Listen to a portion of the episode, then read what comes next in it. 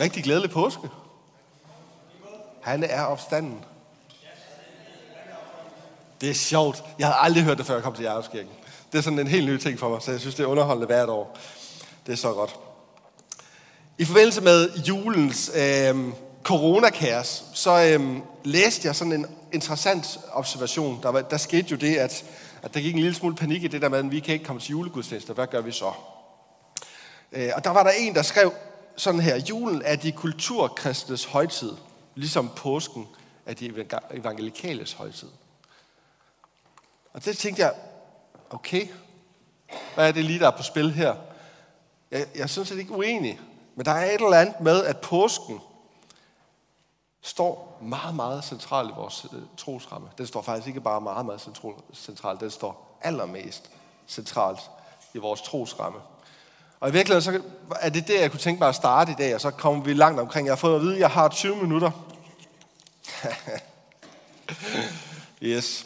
Øhm, men øh, vi starter i hvert fald her øh, i første øh, Korinther. Jeg har faktisk taget det med. Nu må vi se, om jeg kan skifte os. Det kan jeg. Super. Første Korinther, øh, kapitel 15, og så vers 1-7, hvis der er nogen, der har lyst til at slå op, så får I lige et øjeblik.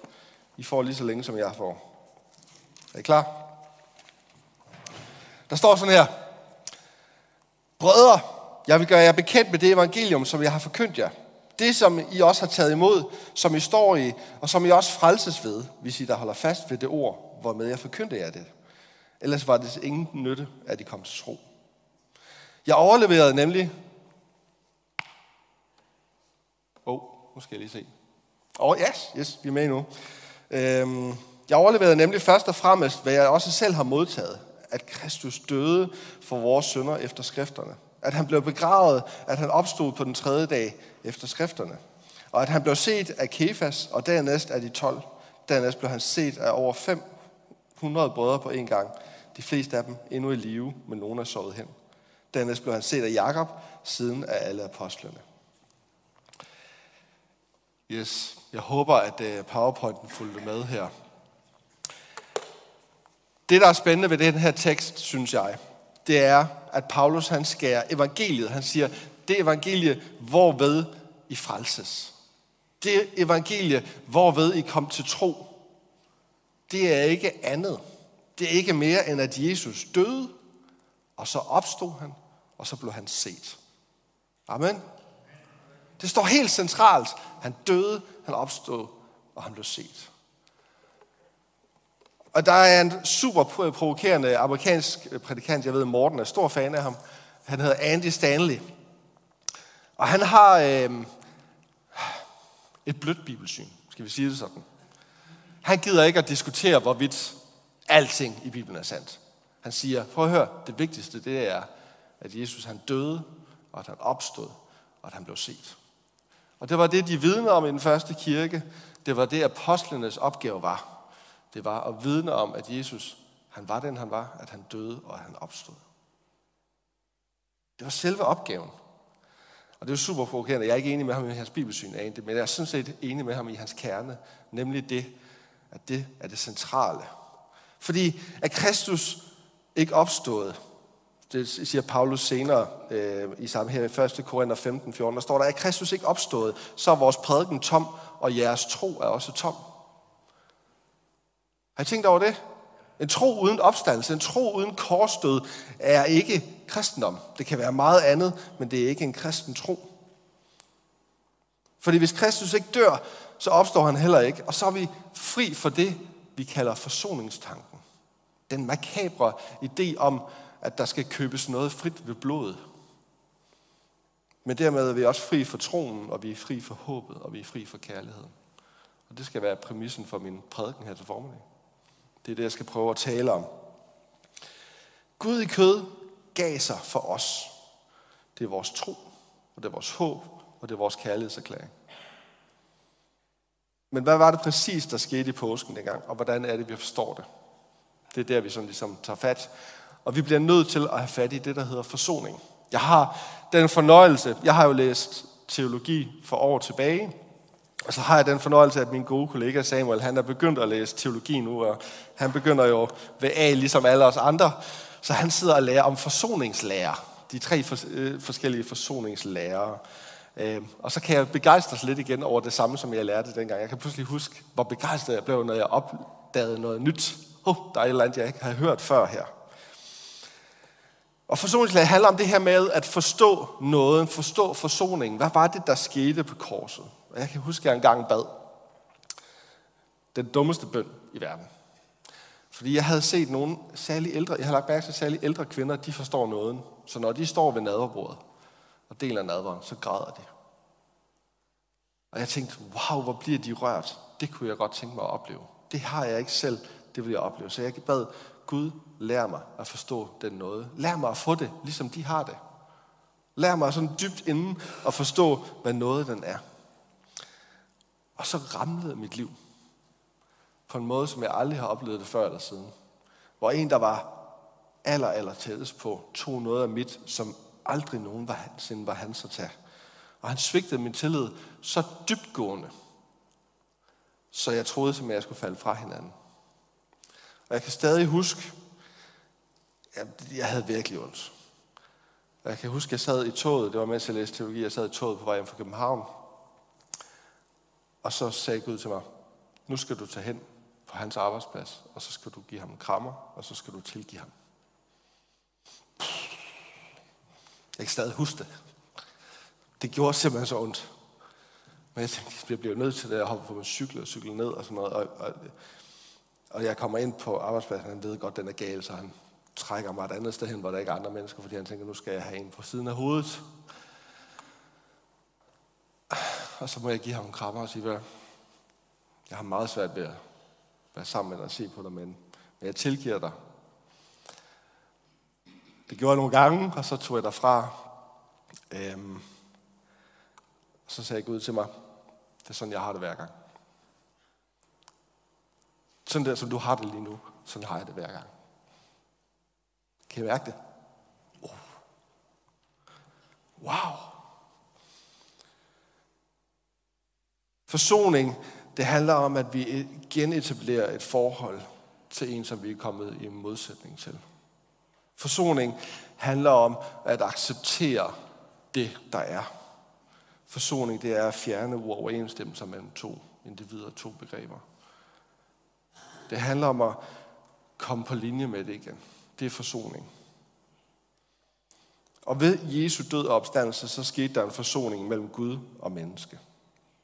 Og hvordan det så skete, det har der været forskellige bud på. Og det vil jeg prøve efter bedste evne at fortælle lidt om. Den første type forsoning er den, jeg vil kalde den sure far. Jeg håber, at de her overskrifter, de sådan ligesom kan hjælpe jer til at få en idé om, hvad det handler om.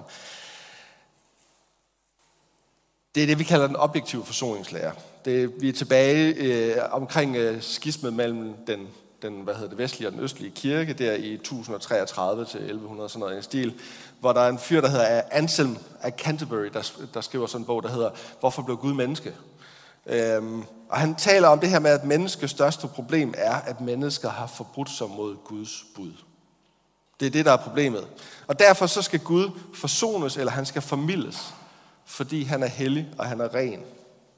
Problemet er, at mennesket kan ikke gøre noget for selv at forsone sig, for at zone sin brøde. Han kan ikke betale for den synd, han har begået. Derfor må Gud sende sin egen søn, som står i stedet for os og bringer det nødvendige offer, som er hans liv. I kender, I, det ringer den klokke. Det lyder fornuftigt, yes. Jesus han døde for at betale vores skyld ved at tage straffen på os. Vi bliver retfærdiggjort ved Jesu uret uretfærdige død i vores sted. Fordi at han, som var helt hellig, helt ren, tog døden for os, så blev vi fri. Og den her forsoning, den har jo Gud som objekt. Gud er vred. Han skal på en eller anden måde formildes. Og det er det, vi kalder den objektive forsoningslære. Så har vi den subjektive forsoningslære. Det er den, vi kalder den brændende teenager. Er I med endnu? Vi bevæger os lige lidt rundt. Det bliver først for alvor populær i, i, i opløsningstiden. Det er fordi i opløsningstiden, der begynder man at arbejde med, at man ikke kan lide synd. Så skal man finde på noget andet. Øhm, Og den siger, at menneskets store problem, det er dårlig moral. Vi kaster os i, i mudderet. Og Jesus han døde for at give os et moralsk forbillede på selvhengivende kærlighed. Så Gud, han i stand sætter af kærlighed til mennesket, forsoningen, ved at sende sin søn med et budskab om forsoning og om tilgivelse. Så, så Jesus dør altså ikke for at milde Guds vrede, men for at komme et menneskehed i møde, som er fuldstændig for afveje. Tænk den fortabte søn. Ikke?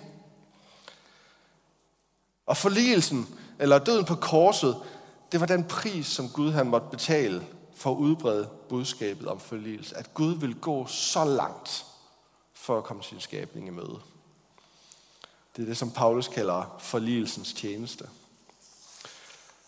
Og den her, der er Gud jo ikke forsoningens genstand, men den subjekt. Det er ham, der gør noget for at nå mennesket. Så det er den anden måde, det har været forstået på. Så er der en tredje, og den er faktisk enormt gammel. Det var måske virkelig den første. Det er den, vi kalder den klassiske forsoningslære. Den her jeg valgt at kalde. Forstod I, hvorfor det var en vrantende teenager? Gav det mening? Det var, fordi vi var sure og sådan noget, og vrantende og imod. Den tredje, den har jeg valgt at kalde brændenælden i haven. Og den, øh, den, den, den dukker op ret hurtigt. 200-300 år efter Kristus, så, øh, så dukker den op i en helt tidlig kirke. Og den siger, at menneskers største problem er døden. Problemet er, at døden er i verden. Og Jesus døde for at befri os fra døden, ved selv at gå i den, og så besejre den. Hvad sang vi? Vi sang, Jesus vandt, jeg har vundet, ikke? Det er, at Jesus han gik i døden, og så overvandt han døden og fordavsmagterne. Så Jesus går i døden for at besejre døden, synden og alt det onde. Og den her befrielse fra dødens og syndens magt er forudsætningen for, at jeg igen kan være sammen med Gud. Jeg kan ikke være i haven, fordi at der er brændenælder over det hele. Gud selv går ind, og så fjerner han brændenælderne. Så går han ind og fjerner det, der ikke var meningen, der skulle være der, sådan så vi kan være i haven sammen igen. Vi kunne også tale om en mur, der står mellem os og Gud, og Gud han river den her mur ned. Som, og så er der jo billedet på det her med, at forhænget det flænges ind til det allerhelligste osv. Og ved forsoningen, der gendannes relationen mellem, ja, der sprang jeg lige noget over. Så befrielsen fra synd og dødens magt er forudsætning for at forsoning med Gud. Det vil sige, at vi får fjernet brændende, vi får fjernet muren, vi får fjernet det der, der står imellem, sådan så vi kan være sammen med Gud. Og det er ikke som hverken en objektiv eller en subjektiv forsoning, hvor, hvor forsoning af Gud, for Gud er forudsætningen for befrielsen fra synden, men at vi fjerner synden og døden, så vi kan være sammen med ham. Og så tænker man, okay, Ruben, hvad for en er så forkert og rigtigt? Er der nogen, der sidder og tænker det? Nej, de er alle sammen rigtige. De har alle sammen spor og sandhed i sig. Det er alle tre forklaringer, så du har samme råd, hvis I lægger mærke til det. Og det er, at der er kun et problem, og det er synd. Synden er problemet. Synden er altid problemet. Og vi kan aldrig nogensinde, vi må simpelthen lade være med at forsøge at undgå at tale om synd. Fordi vi kan ikke forstå frelsen. Vi kan ikke forstå Gud, hvis ikke vi forstår, hvor destruktiv synd er. Hvor forfærdelig synd er, hvor ødelæggende synd er. Fordi når vi forbryder os mod Guds bud, objektiv forsoningslærer, så lader vi synden ødelægge vores relation til Gud. Eller når vi indlader os med amoral, så lader vi synden ødelægge os selv og ødelægge andre. Er det ikke sandt? Hvis jeg går ud og er utro, så ødelægger jeg ikke blot mig selv. Jeg ødelægger også et andet ægteskab. Jeg ødelægger ting omkring mig. Er det ikke sandt? Jo. Og døden er kun et problem på grund af synden. Har I tænkt over, at det ikke var meningen, at vi skulle dø? Har I tænkt over, at i Edens have, der skabte Gud os ikke til at dø? Det er først med syndens ankomst til verden, at døden bliver et problem. Synden, eller døden, er syndens løn. Det er konsekvensen af synden. Så der, hvor der er synd, der er der død for os selv og for, vores andre, for, for andre og for vores relation med Gud. Synden er det, der dræber sammenhængen mellem skaberen og skabningen. Og ved forsoningen, der gendannes relationen mellem skaberen og skabningen. Problemet er, Og det tror jeg er vigtigt for sådan som os at huske. Det er der andre kirkesamfund, der er bedre til at snakke om jævnligt. Vi kan ikke selv. Vi kan tage imod, men det er også det, vi kan gøre. Vi har brug for en forløser. Og det var væggen der. Vi har brug for en forløser. Og hvad er en forløser så? Er der nogen, der har et bud på, hvad en forløser er? Nu er der mennesker i salen, så jeg må gerne stille spørgsmål igen. Hvad er en forløser? Det er en frelser. Så det vil sige, det er en, der redder en. Er der andre bud? Nej, det er også fint. Når vi læser Bibelen, så ved jeg ikke, om I har lagt mærke til det, men det går uhyggeligt hurtigt fra perfektion til fuldstændig kollaps. Det går faktisk super hurtigt fra perfektion til fuldstændig kollaps. Vi læser i, i hvad hedder det, i første Mosebog 1 og frem efter, lige et par kapitler der, så læser vi, hvordan Gud han skaber verden, og så, siger, så, så tager han skridt tilbage. Jeg har brugt det her eksempel mange gange, så jeg skal prøve at bruge det andet. Men det der med, at han tager skridt tilbage og siger, hold fast, hvad er det godt. Det er der, hvor man kan se Gud er mand, ikke? det er godt, det jeg har lavet. øhm, jeg går og bygger båd lige nu. Øhm, og, og der er mange gange, hvor jeg sådan tænker, ah, det er godt nok. Det virker, når musikken den spiller, når det kører 80 procent, det er godt nok. Det var ikke sådan Gud han sagde. Gud han sagde, det er godt. Det er rigtig godt, det der. Det, det er lige øjet. Det er der, Gud er, ikke? Og så i kapitel 3, så læser vi om syndefaldet. At Adam og Eva, de fik gjort det, de ikke skulle gøre.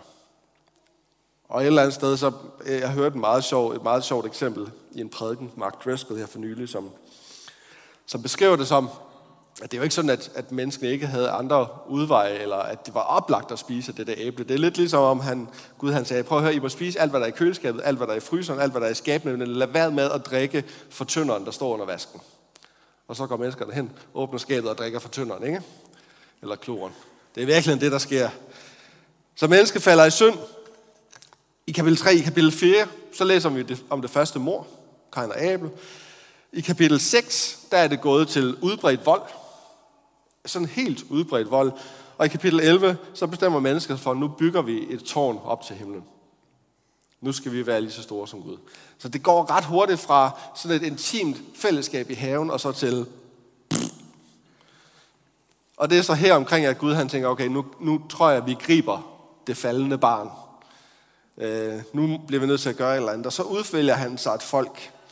Og han siger, Abraham, prøv her, i dig, der skal alle folkeslag velsignes fra dig, så retter hele, det hele sig op. Så Abrahams efterkommer skal være spydspidser for Guds redningsaktion.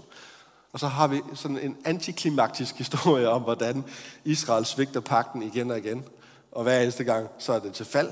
I virkeligheden, så skulle jeg her have et billede af, hvad hedder det, Bilbo Baggins. Er der nogen, der har set øh, uh, Ringens Herre? Er der nogle stykker? Bilbo Baggins, han skriver en bog, der hedder there and back again. Og det er historien om Israel. Det er bare fra den ene side til den anden hele tiden.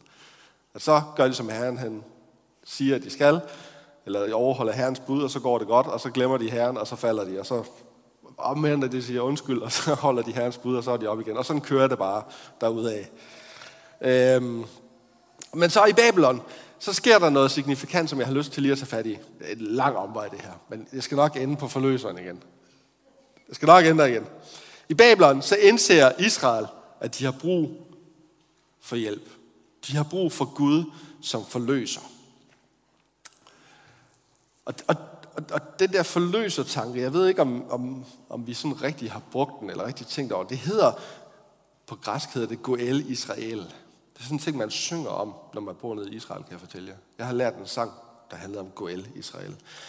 Øh, Israels forløser. Og forløsertanken, den, øh, den, den sidder sådan helt fast i den, i den jødiske og den, den hvad hedder det, hebraiske kultur. Øh, det er sådan et medlem i sådan familien, i den udvidede familie, som er velstillet, som har ressourcer, som kan noget, og som er almen kendt til at være familiens løser. Og det er pålagt ham per definition at beskytte familien, når den kommer i særlige behov.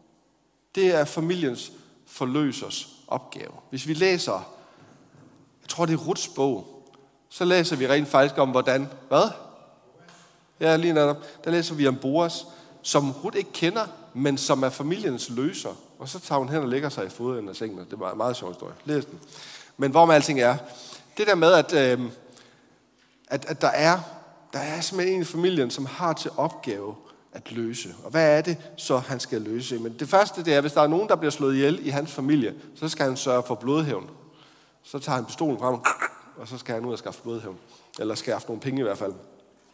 Det er også, øh, hvis der er nogen, der er blevet øh, købt, eller hvad hedder det, blevet fanget og solgt som slaver, eller har solgt sig selv som slaver, så er det hans opgave at købe de, de her slaver fri igen. Altså simpelthen få befriet sin familie. Og den tredje, det er, at hvis der er en kvinde i familien, det er der jo også nogle sjove historier om det her med, at hvis der er en kvinde i familien, der ikke får nogen børn, hvis hendes mand dør, så er det rent faktisk forløserens opgave at sørge for, at hun får nogle børn. Det er også hans opgave.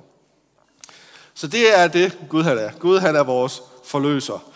Øhm, og, ved, ved, og, og, så, hvad hedder det, øhm, og, så, og så ved udvandringen af Ægypten, så får vi pludselig historien om, hvordan det der med forløser, det fungerer. Fordi det er der, hvor Israels folk, Guds familie, den er i fangenskab, ikke? De sidder i Ægypten, og så bliver Gud, han bliver forløseren, der går ind og befrier sin familie og fører dem ud af Ægypten og ind til et land, hvor de kan leve. Det er selve historien. Så når, når man, når man, hvis man går ind i en jødisk synagoge den dag i dag, og de taler om Goel Israel, Israels forløser, så er det den historie, det handler om. Der, hvor Gud som Israels forløser gik ind og befriede folket. Og det er jo ikke bare sådan, at, at han fik dem ud, og så var det det. det. Han fik dem ud, og han fik dem gjort til et frit folk, og han gav dem en,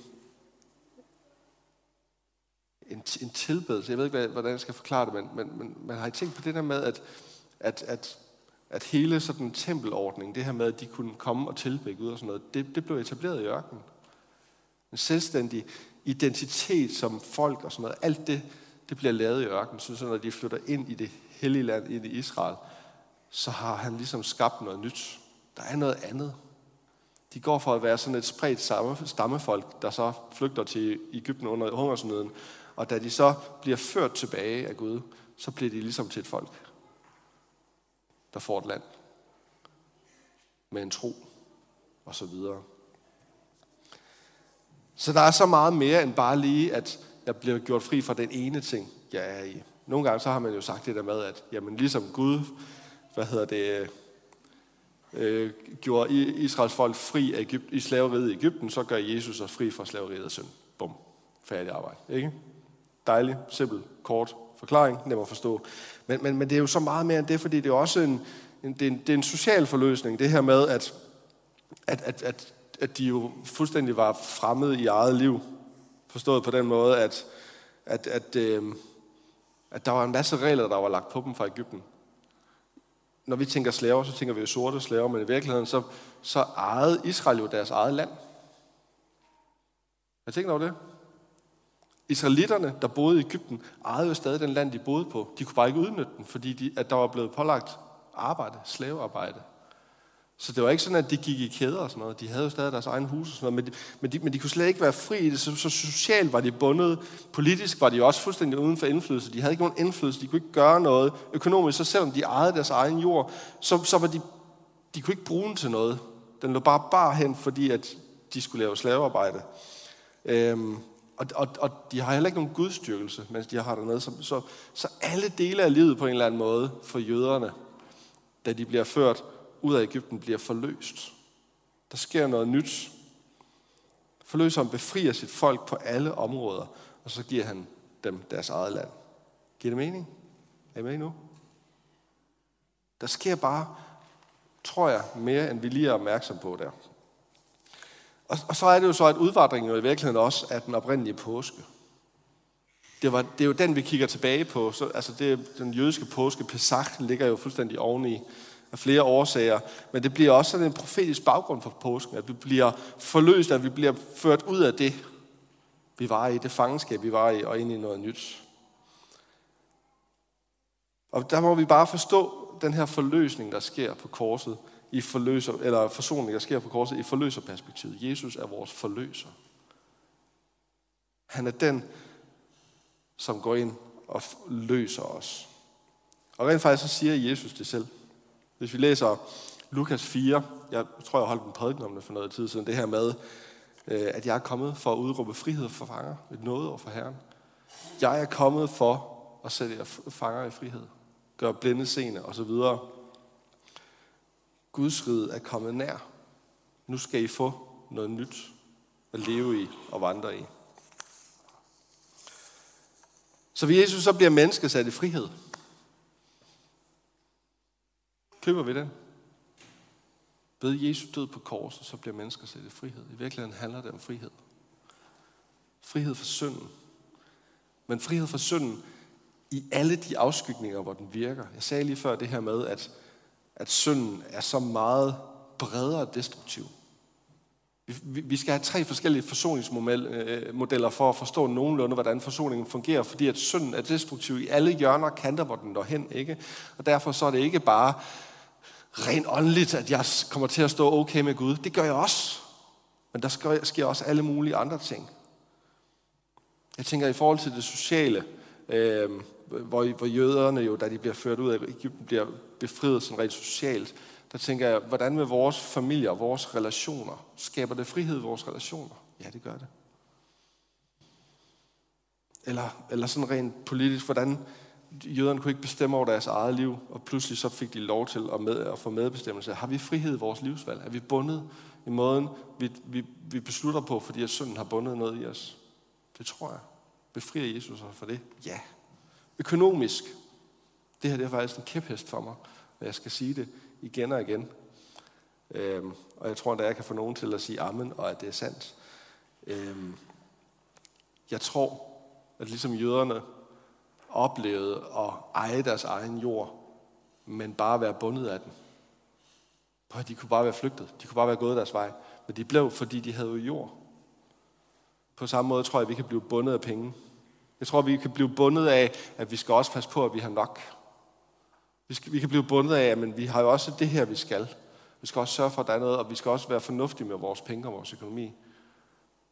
Vi skal også passe på, at det ikke går galt for os. For hør, jeg tror ikke, der er noget i den her verden, der binder os mere end penge. Og når jeg, ja, der var der Det var fantastisk. Og rent faktisk, når jeg læser Jesus i evangelierne, hvor mange gange nævner han så penge som værende en nær dæmonisk indflydelse? Mange, mange, mange gange. Det er faktisk det primære, han nævner. Han siger, pengenes magt over jer er dybt, dybt destruktiv. Og den åndelige frihed til at tilbyde Gud, vi bliver sat fri til at tilbyde Gud i ånd og sandhed. Det bliver ikke regler, det bliver ikke systemer, men det bliver bare fri tilbedelse af Gud. Fordi forløser og befrier på alle områder, hvor synden binder, og han giver livet tilbage.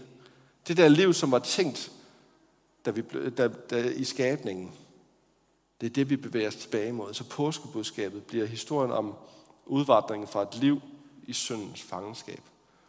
Hvor jeg var bundet af synd, og så blev jeg sat fri, fordi forløseren kom og fik mig ud. Han betalte, om man vil, den her blodskyld, der var over mig. Og så giver han os et nyt land, Guds rige. Og lovsangen må gerne komme op. Øhm, han giver os et nyt land, Guds rige, hvor vi kan leve i frihed for syndens lænker. Amen. Så et nyt sted, et nyt land. Og et eller andet sted, så tror jeg, der er en udfordring for os til at træde ind i det land. Men det er en prædiken til en anden gang, hvor vi lever i den frihed, som vi er blevet givet. Så Paulus han giver os et helt simpelt evangelie, der indeholder de her tre. Troen og håbet og kærligheden. Troen, at der skete noget historisk. Frelsesværket, Jesus, han døde, og han opstod, og han blev set. Og håbet, at noget kommer til at ske det eskatologiske, at der kommer en ny jord. Jesus kommer igen. der bliver et nyt paradis. Der bliver en ny situation, som var ligesom den, der var engang, fordi at vores forløser har været os, og vi er på vej igennem ørkenen, og vi er på vej ind i det forlettede igen. Prøv, prøv at tænke på det perspektiv. Det er der, vi er lige nu. Vi er undervejs. Vi er ved at blive dannet som folk. Guds rige er ved at blive bygget. Når Jesus han siger, at Guds rige er kommet nær, så kigger vi omkring os og synes, jamen det er vi ikke. Og indimellem så tænker vi, at der var der bedre mad i Ægypten. Skal vi ikke gå tilbage igen? Men lige nu, der er vi på og vi bliver blevet dannet som folk på vej ind i det forlettede der. Noget kommer til at ske. Og så er der kærlighed. Noget sker lige nu. Helt præsent i Guds rige, det udfolder sig lige nu, lige her. Når vi tilbærer Gud, når vi løfter hans navn højt, når vi fortæller om det på gader og stræder, så udvides Guds rige. Så bygges vi sammen som folk for ham. Så Guds rige udfoldes i omkring Guds børn, ved at Jesus igen og igen virker som forløser ind i vores liv. Så han sætter i frihed der, hvor vi er bundet.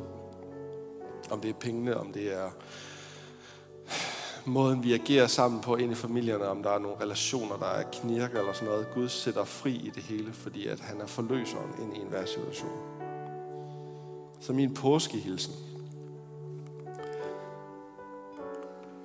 til jer, hvad jeg siger, det er velkommen til friheden. Din forløser er Amen. Jesus, jeg takker dig, fordi at øh, vi træder ind i frihed i påsken. Jeg takker dig, fordi at du kommer som vores forløser. Du giver alt, hvad der skal gives. Du hiver os ud af syndens magt, da du hænger dig på det kors. Og Jesus, vi kan stå og snakke dagvis om, hvad det var, der skete, og hvordan det skete, og hvordan det, hvad det var, det betød. Men, men faktum er, at, at det er kun, når du åbenbarer det for os. Det er først, når vi sådan rigtig kan mærke det indvendigt, at vi kan forstå størrelsen og højden og bredden af det, Jesus.